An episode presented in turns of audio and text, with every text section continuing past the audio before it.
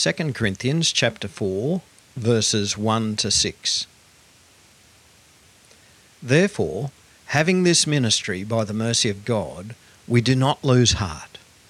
But we have renounced disgraceful and underhanded ways. We refuse to practice cunning or to tamper with God's word. But by the open statement of truth, we would commend ourselves to everyone's conscience in the sight of God. And even if our gospel is veiled, it is veiled to those who are perishing. In their case, the God of this world has blinded the minds of the unbelievers to keep them from seeing the light of the gospel of the glory of Christ, who is the image of God. For what we proclaim is not ourselves, but Jesus Christ as Lord, with ourselves as your servants for Jesus' sake. For God, who said, Let light shine out of darkness, has shone in our hearts to give the light of the knowledge of the glory of God in the face of Jesus Christ. It's more than once I've, I've heard it said that when it comes to sharing the gospel, Christians could learn a lot from Amway. Um, now, I'm not sure how I feel about that. Um, I, think I know the point they're making. The point they're making is that Amway salespeople, they're like true believers, aren't they? Um, they know their product, they love their product, they believe that Amway is the very best cleaning products in the whole wide world and that everybody should have them. And they believe that if only you could experience Amway, you'd be a true believer too. You'd be a convert and you'd love the stuff too. And I get the point they're making. Um, some Amway folk love Amway more than some Christians seem to love Christ. At least that's the way it appears. Uh, so you meet an Amway person at the party, and that, at a party, and that's all they want to talk about. They want to talk about Amway. And oh, oh, you've spilt a bit of tomato sauce on your blouse. Let me tell you about our new stain remover at Amway. I don't know how I could ever live without it. Way, I don't even know. Does Amway make stain remover? There's no Amway people here, is there? Or is there? Doesn't matter. Don't send me pamphlets if you are. But I don't want to be too crass, but many people, when they think of evangelism, they think of it as an exercise in sales, right? For them, they see Christianity and, and getting someone to become a Christian as a matter of sales. And if we're not making the sales, then we haven't got the right technique. All right, so we've got a product to sell. It's a free product, faith in Jesus Christ. Eternal life is on offer and it's free. Now, who wouldn't jump, jump at that offer? We just have to let people know about this wonderful free gift and their life will be changed. And if they don't take the bait, then there must be something wrong with our sales technique, or there must be something wrong with our sales staff, or there must be something wrong with the sales department. Do you hear what I'm saying? And most Christians, well, we'd be very quick to deny this, but in practice, this is how a lot of us actually think.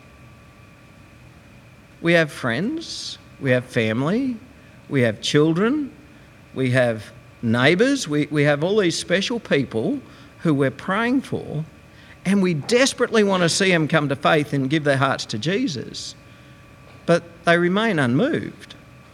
And so we pluck up the courage to, to share our faith with them, and maybe they politely listen, maybe they don't, but still they remain unmoved. And so, what do we feel about ourselves? I've failed. I'm just no good at sharing my faith. So, maybe we pass the job on to a professional, and so we invite them to church. Maybe they come, maybe they don't. And the pastor preaches the simple gospel, but they remain unmoved. Well, what do we try next? Well, let's try a different pastor. Let's try a different church. We need to do whatever we can to get these people saved. Do you know what we've done? We've seen it as a sales problem. We see it as a marketing problem. If only there was a better salesman, insert the word preacher or evangelist here. Right? So I'm not good enough at sharing my faith. I'll get a professional to do it. Ah, oh, but if only we had a better preacher. If only we had a better evangelist, then this person I love would hear the gospel and they'd receive it and they'd be saved. Now, if we're honest with ourselves, that is the way a lot of us think at times. My loved one hasn't responded to the gospel because I'm inadequate, or because the preacher's inadequate, or because the evangelist is inadequate, because they need to have the right sort of person to preach the gospel to them. And so we try another option. Now, I've searched the New Testament for these sorts of examples, right? Examples of where the gospel was preached, but somebody failed to respond to the gospel because the person delivering the message was inadequate, or they weren't cool, or because they weren't the right sort of person. But then the right person steps up, or the cool person, or the popular person, they get up and they share the gospel, and that made all the difference, right? So I searched the New Testament, and I've collated all of the scripture references of every time this has happened in the New Testament, and I'm just going to pop them up on the screen there. There they are. All right, so do you resonate with this? Now, for those who are listening to the podcast, on the screen just appeared an empty box. See, I can't find anywhere in the New Testament where someone rejects the gospel message after it's been faithfully preached, but then when they hear it preached by a more gifted person or a more on fire person or a more with it person, they, they then give their hearts to Jesus. Now, we find this hard to accept because we don't want to face the truth about our loved ones. And I don't want to offend you, but the reason that those we love haven't responded to the gospel is because their hearts are hard. Paul tells us here, and we're told many times throughout the New Testament, why people don't respond positively to the gospel. We read it last week in chapter 3, verses 14 and 15. Their minds are hardened. The gospel is veiled to them, they, they just don't see it. It's not your fault. Well, if you haven't shared your faith with them, it probably is your fault. But if you have shared your faith with them, it's not your fault if they haven't responded. And it's not your pastor's fault either. Well, if your pastor or your minister isn't preaching the simple, unadulterated gospel message, well, it is their fault. But if your pastor or your minister is preaching the simple, unadulterated gospel message, the fact that some people aren't responding to this message isn't their fault. In fact, the normal course of events is that whenever the true gospel of Jesus Christ is proclaimed, most people don't respond to it. Now, some of you might be getting a little bit annoyed about now and go, oh, he's using all these negative words. Now, if he keeps speaking these negative words, nobody will come to faith. What a nonsense. Um, I don't know where this negative words, positive words thing comes from, but it's not biblical. God wants us to speak truth and wisdom, and, and that's what we've got here truth and wisdom. Paul says, in their case, the God of this world has blinded the minds of the unbelievers to keep them from seeing the light of the gospel of the glory of Christ, who is the image of God. You see, that's just the way it is. The truth is, the gospel is veiled. Not everybody is going to get it. In fact, very few do. So don't lose heart. All right, so, so maybe you've worked really hard to pluck up enough courage to simply share the gospel with someone and it's failed. And they might have said, Yeah, that's fine for you, but I'm not interested, thanks very much. Or maybe they didn't say anything at all. And now you're all worried that, well, maybe I've offended them. Or maybe they were outright hostile to the gospel and you feel that it was a complete disaster. You know what? When that happens, and it will happen, you know what the natural human reaction is? It's to go, well, I've tried that. I'm going to stop now. Don't ever give up. You know, what happens if you fall off a horse? Ken? What happens if you fall off a horse? Get straight back on again, less the bone sticking out the side. Hey, yeah, right. In the first verse of today's reading, Paul says, We do not lose heart. Or some other manuscripts say, We are not derelict in duty. And he tells us why they persist in preaching the gospel. Right? Even though many people will reject it, and even though many people's eyes have been blinded by Satan, Paul's saying we persist in preaching the gospel. Why? Well, he grounds their persistence of preaching the gospel in what we learned last week about the glory of God. He says, Therefore, having this ministry by the mercy of God. Now, now the word therefore, often we'll just brush over that. But no, when we see the word therefore, it means, oh, we should look back to what we've just read. We should look back to what we learned last week. And last week, we were learning about the glory of God. We're learning that we are being transformed. We're being metamorphosed from, from one degree of glory to another. We are being transformed into the very image of Christ. And we talked about how this transformation, it's, it's not to do with being all sparkly and shiny, it's not that sort of glory. He's changing our hearts, He's changing our character, He's changing the very person that we are.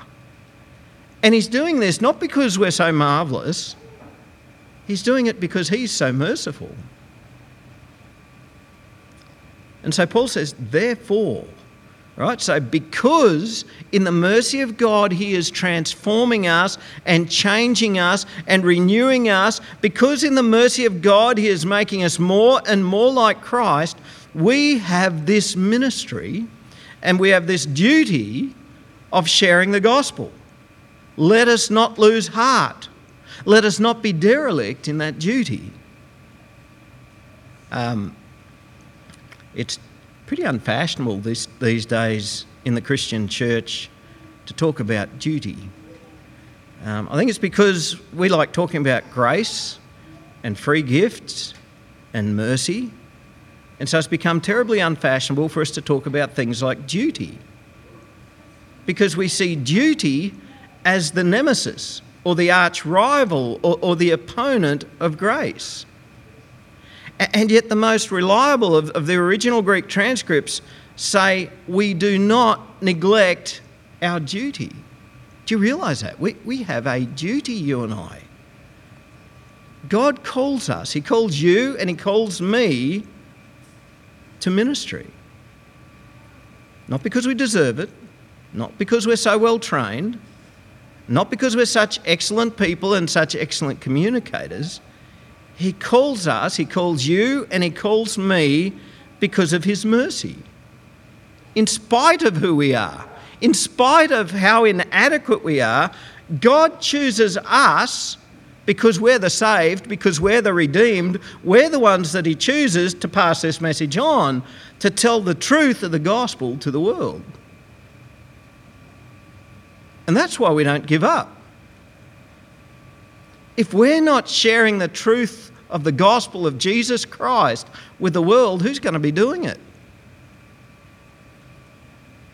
And so when the next person that you share your faith with rejects Jesus, don't give up.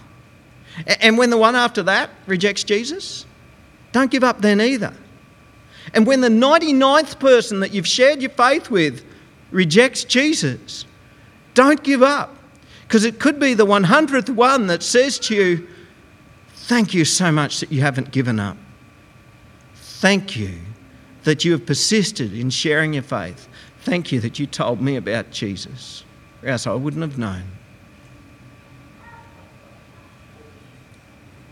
Now, in Paul's first letter to the Corinthians, right, so we're in 2 Corinthians, but in 1 Corinthians, Paul reveals a little bit about the lengths that he would go to to preach the gospel and to help people of different cultures and different walks of life to understand the gospel. So in 1 Corinthians chapter 9, he says, For though I am free from all, I have made myself a servant to all, that I might win more of them. To the Jews, I became as a Jew, in order to win the Jews. To those under the law, I became as one under the law, though I'm not really under the law. I did it that I might win those under the law. To those outside the law, I became as one outside the law. Though I'm not really outside the law of God, but I'm under the law of Christ, but I did it that I might win those outside the law. To the weak, I became weak that I might win the weak. I have become all things to all people, that by all means I might save some. Right? In his first letter, he is revealing the lengths that he will go to to help people from different cultures and different walks of life to understand the gospel. But now he tells us two things that he will not do. He says, We refuse to practice cunning or to tamper with God's word. And he calls these disgraceful, underhanded ways. He has renounced these things, he will not do them. See, as we've already said, when the true gospel is preached, only a few will receive it. Of the others, the God of this world has blinded the minds of the unbelievers to keep them from seeing. But sadly, to try and make the gospel relevant or to try and land a few more converts, it's become quite common practice to do the very two things that Paul refuses to do to practice cunning or to tamper with God's word. Now, one of these is to do with the, with the character or, or the integrity of the preacher and the method that they use. And the other is to do with the content of the message that they preach. The Greek word, panourgia, which our Bible translates as cunning, it literally means they would do anything. Right? It's about craftiness, cunning. It's, there's nothing that they wouldn't do. Nothing is beyond them. They would just do it. Now, in the context where Paul's writing to this Corinthian church, there's a bit going on in the background. We've already talked about this over the last few weeks about what's going on here. There's these false teachers that have come into Corinth. Uh, Paul sarcastically refers to them as the super apostles.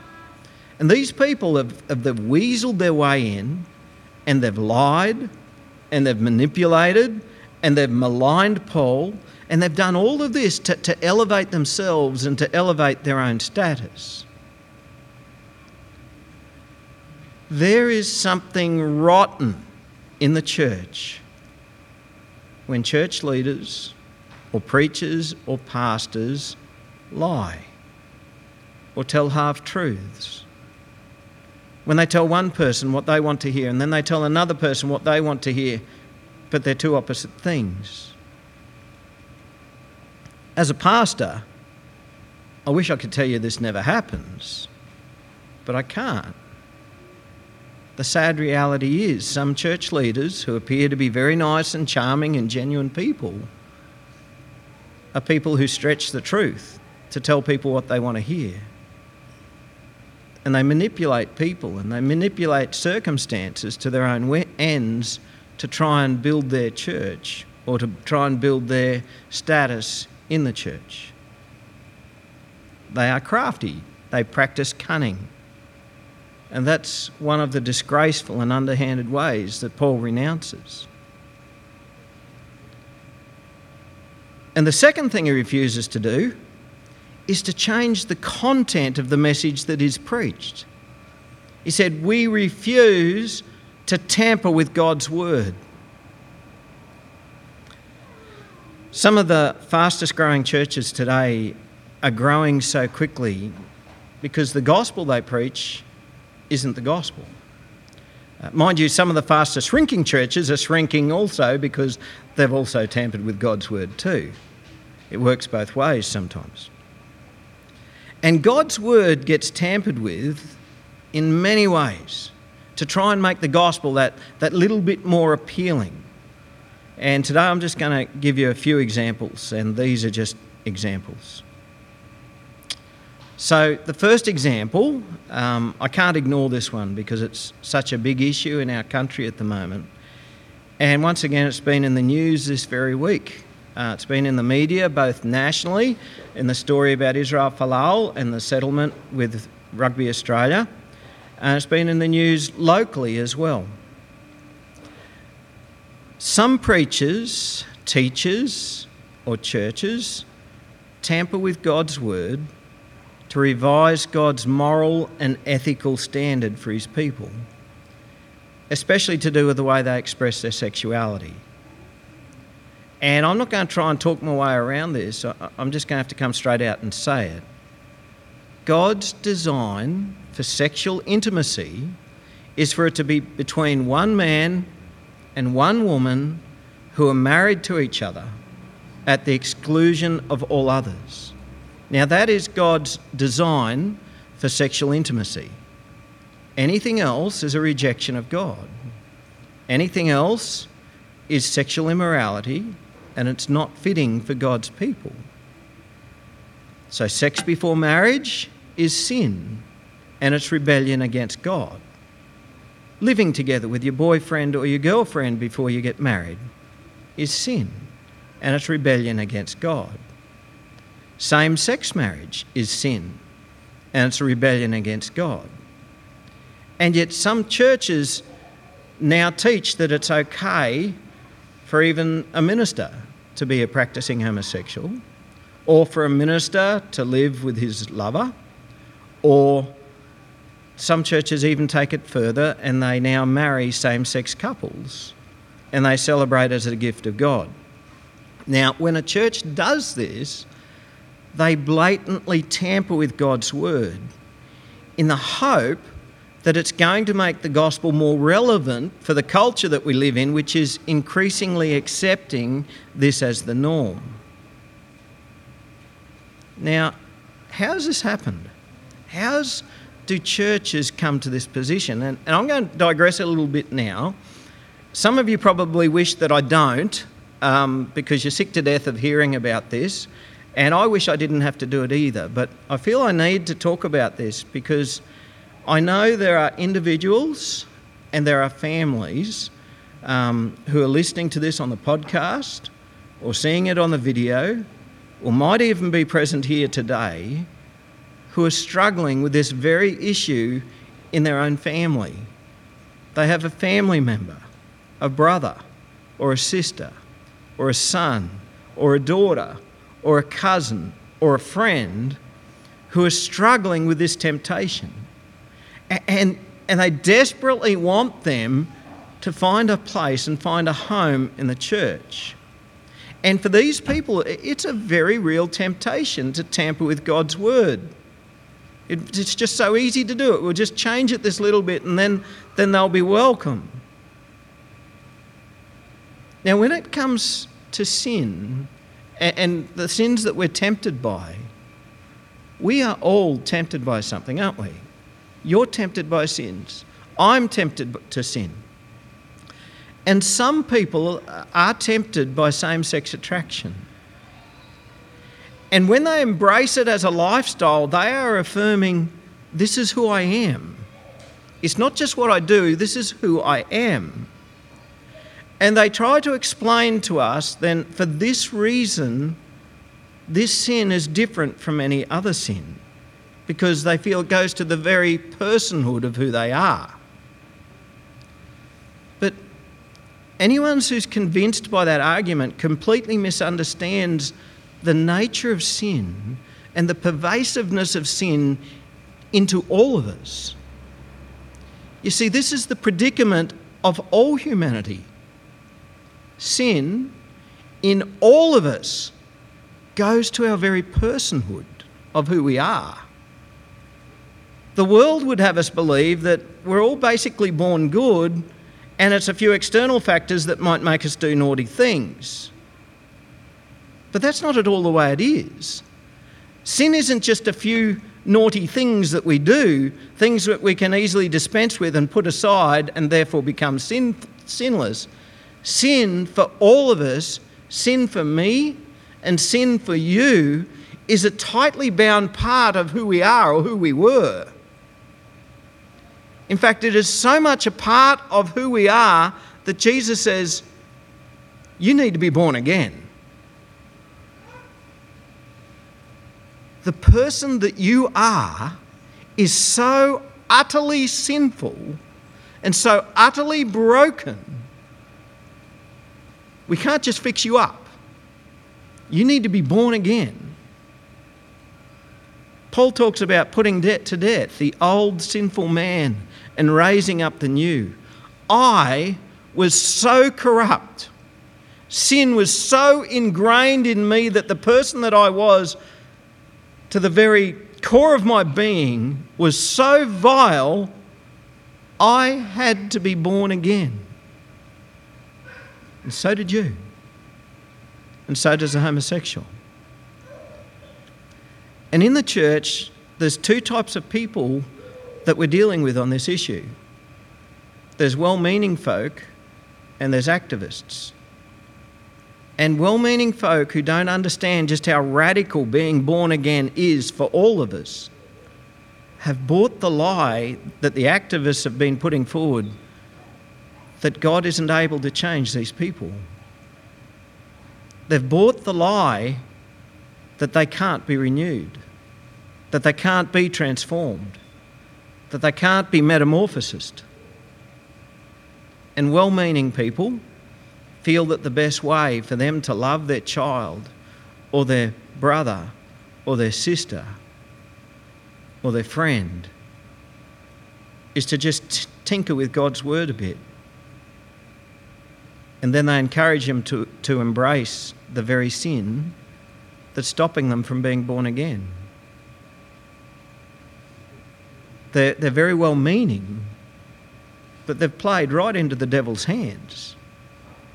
That, that's what Paul refers to as tampering with God's word as being disgraceful and underhanded. The, the very ones that we want to include, the very ones that we want to help, we're actually making them more lost. Well meaning folk encourage them to go on sinning. And so they don't repent. And they're not born again. And so they're not being changed from glory to glory because they've embraced sin instead of embracing Christ. Whenever I hear a Bible teacher or a preacher, or anyone for that matter, tinkering with the scripture on this issue, I'm reminded of the words of Jesus, very sobering words indeed. Mark chapter 9, he says, Whoever causes one of these little ones who believe in me to sin, it would be better for him if a great millstone were hung around his neck and he were thrown into the sea. Don't be deceived. Uh, we might be well meaning, but don't be deceived. Please never cause one of God's little ones, one of those for whom Jesus died, to fall into sin because you've tampered with God's word. Anyway, that took longer than I wanted it to, but that is an obvious tampering with God's word. But for a second example, there's something which is a bit more seductive to more of us the prosperity gospel. It's a very popular message that Jesus wants you to be rich, he wants to bless you. He wants you to be happy, healthy, wealthy, prosperous. He's going to make you popular, turn you into a great leader and a person of influence. And the message is come to Jesus and he'll give you all these things.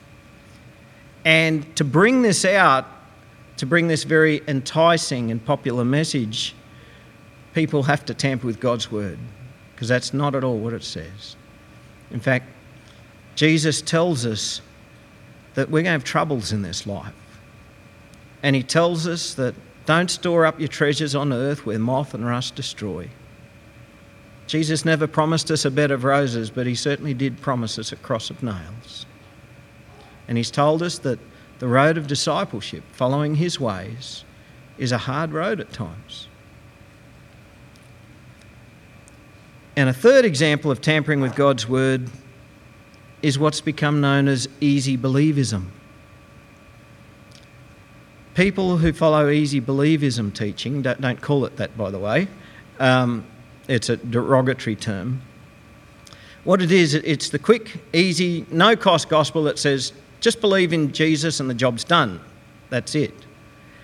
Now, I guess the history of it is, it'd be a, a decade or so ago now that Some church leaders noticed that some of the biggest and fastest growing churches, particularly in the US, although now in Australia as well, were filling up with people who believed that they were saved, but they weren't at all being changed. They weren't being transformed. You know what we talked about last week, being transformed and being changed from glory to glory to become more and more Christ like. Well, people weren't. Men and women within the congregation had loose sexual ethics. Um, they were living together. They had loose, bad work ethics. They, they would lie and cheat and steal. They'd become very materialistic. They would accumulate wealth and they didn't care for the poor or the sick or the widow or the orphan. Their behaviour just didn't change. They're just the same as the people in the world around them. And yet they believed they were saved just because they believed in Jesus. Now, and so some of the church leaders started asking, what's going on here? Why is this happening in, in some of these churches?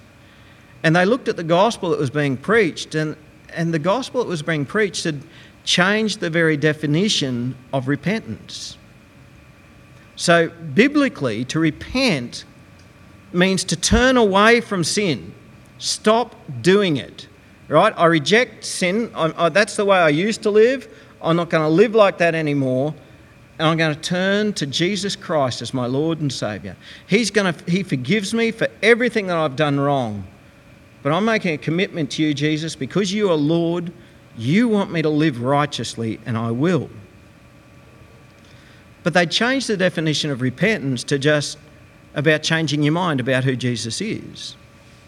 And so people didn't stop sinning, and they weren't being told to become God's holy people. Now, I chose that example for two reasons.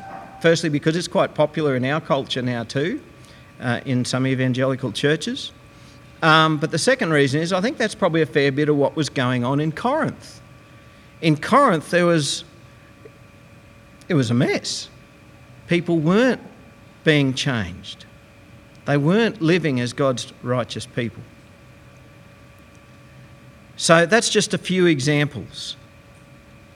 But these are things that Paul refuses to do. He says, We refuse to practice cunning or to tamper with God's word. And then he tells us what he does do. But by the open statement of the truth, we would commend ourselves to everyone's conscience in the sight of God. Do you know how to tell if somebody is a good and faithful preacher? It's when the simple, unadulterated truth is preached. That's the evidence of an anointed preacher. And I threw that word anointed in on purpose. Because, you know, often when we think of an anointed preacher, we might think of someone, oh, they've got the gift of the gab. Or, oh, they're, they're just really on fire, those, that preacher. Or people just love to listen to him, and that's anointed. No, actually, that's not so much the anointing. What's more important, what the proof of the pudding is, is the message that is preached. The proof of the pudding isn't even the number of people who will respond to the message.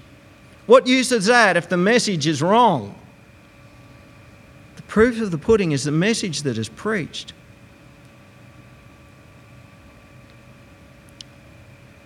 And sometimes there's way too much self in there. In verse 5, Paul says, For we procl- what we proclaim is not ourselves, but Jesus Christ as Lord. Now, for Jesus to be Lord means we submit everything to Jesus. It does, uh, Jesus just isn't just a tack on to our lives. For Jesus to be Lord, it means He's the boss. He owns us. He comes first in everything. Now, if you'd like to have a, a, at your fingertips the shortest, most accurate description of the gospel, there it is right there. That's what they proclaim Jesus Christ as Lord. And that's what we need to be proclaiming. We shouldn't be proclaiming ourselves. Way too often in churches, it all becomes about the cult of the personality. When I was going to Bible college, there was a group of ministers that used to, from time to time, um, they'd go to visit a megachurch and then they'd visit another one. And, and the reason they'd do it is we'd go there and we'd just pick their brains about, okay, so what are you doing? What, what, how are you sharing the gospel? What's working? What's not working? And just seeing how everything was unfolding. Anyway, we went to this one particular church one day and we are going to be meeting with the senior pastor and but he hadn't turned up. And so his personal assistant took us around. Hear that, everybody? Minister there had a personal assistant. I've got one of those too, but she's got a broken leg at the moment. She's not much use. Um, I think I'm her personal assistant at the moment. Um, but anyway, this personal assistant, I don't know if it was just me, but I was almost physically sick at the way she worshipped the senior pastor. She would just tell us, oh, our pastor so and so, he's so wonderful. He does this and he's, oh, he's just wonderful. It, she was just, it just went on and on and on. And, but there's no room for self in the church. By the way, I know none of you speak of your pastor like that, thank goodness. Uh, but there's no room for self in preaching the message that I have to give, it isn't about me. The message that I have to proclaim is about Jesus Christ as Lord. And when you're sharing the gospel message, when you're inviting someone to go to church, to come to church, don't say, "Oh, we got the most wonderful pastor," because that'd be a lie. But also, point them to Christ. point them to Jesus as Lord. And that, that's the simplicity of the gospel. And this is the gospel that is powerful. Even though the God of this world has blinded the minds of unbelievers, and even though the God of this world is stopping them from seeing the light of the gospel of the glory of Christ, God uses the most unlikely people. People like you and people like me he uses people who are willing to be his servants and those who are willing to share the gospel and willing to preach. He uses us to cut through the blindness and to make his light shine. God is so powerful. There's Satan. He's doing his darndest to stop the gospel from getting through. But our God is greater than the devil. And Paul uses two examples of the power of God to save. He uses the example of creation and he takes this and to use it as an example of his own salvation. See, we don't need to tamper with God's word. And we don't need to be cunning and try and trick people into giving their hearts to Jesus. We don't have to do this to make God's church grow. When God created the world, He spoke, and he said, Let light shine out of darkness. Now, if God can create light in the midst of darkness, what does it matter that the devil is blinding the eyes of those who we're trying to preach the gospel to? Because the God who can make the light shine in the darkness, he can make the light shine in the darkness of their life. He can soften their heart and shine the light of the gospel into the heart of an unbeliever. And Paul gives us an example of that, how that exact thing happened for him. Literally, Paul hated Christ. And Paul hated Christians. Before Paul was saved, it was his life's work to kill Christians. And he's on the road to Damascus on his way to Damascus looking for more Christians. He was going to hunt them down, arrest them, have them tried, and possibly executed, like what Stephen had been. And so he was on that road to Damascus, and there on that road, God literally blinded him with a bright light. And there on that road, he met Jesus. Don't give up, ever. Okay? So you've shared your faith with someone and they turned you down. Don't give up. Share it with somebody else. Okay, so you've invited someone to come to church and hear the gospel and they've said, no thanks. Don't give up. Invite somebody else. I'm sure you know more than one person. Okay, so the person who you love hasn't yet repented of sin and made Jesus their Lord. Don't give up on them. Don't tamper with God's word and don't be cunning about it because that will only lead to death. Just don't give up on them. Keep sharing the gospel with them. The Lord our God has the power to shine light where there's darkness, and He will. Our task is to just faithfully proclaim the unadulterated gospel of Jesus Christ and keep doing it, and keep doing it, and keep doing it. Let's pray. Heavenly Father, we want to thank you that you've done this for us. You shone your light into the darkness of our lives. There was so much darkness, but you cut through that darkness. Even though the evil one did his best to try and stop us coming to faith, you still shone your, the light of your gospel in, and in your mercy we were saved. And Lord, we thank you for this. And Lord, we know that what you did for us, you want to do for many, many more people. Lord, we want to thank you that it's not our mission, it's your mission to save the lost.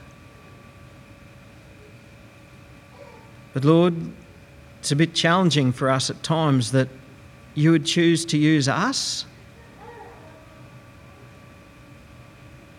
Lord, that is humbling. And sometimes we do feel really inadequate about this. Lord, we just ask today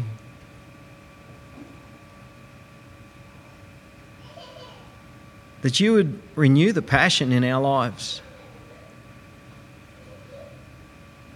Lord, that you'd help us to get back on that horse again.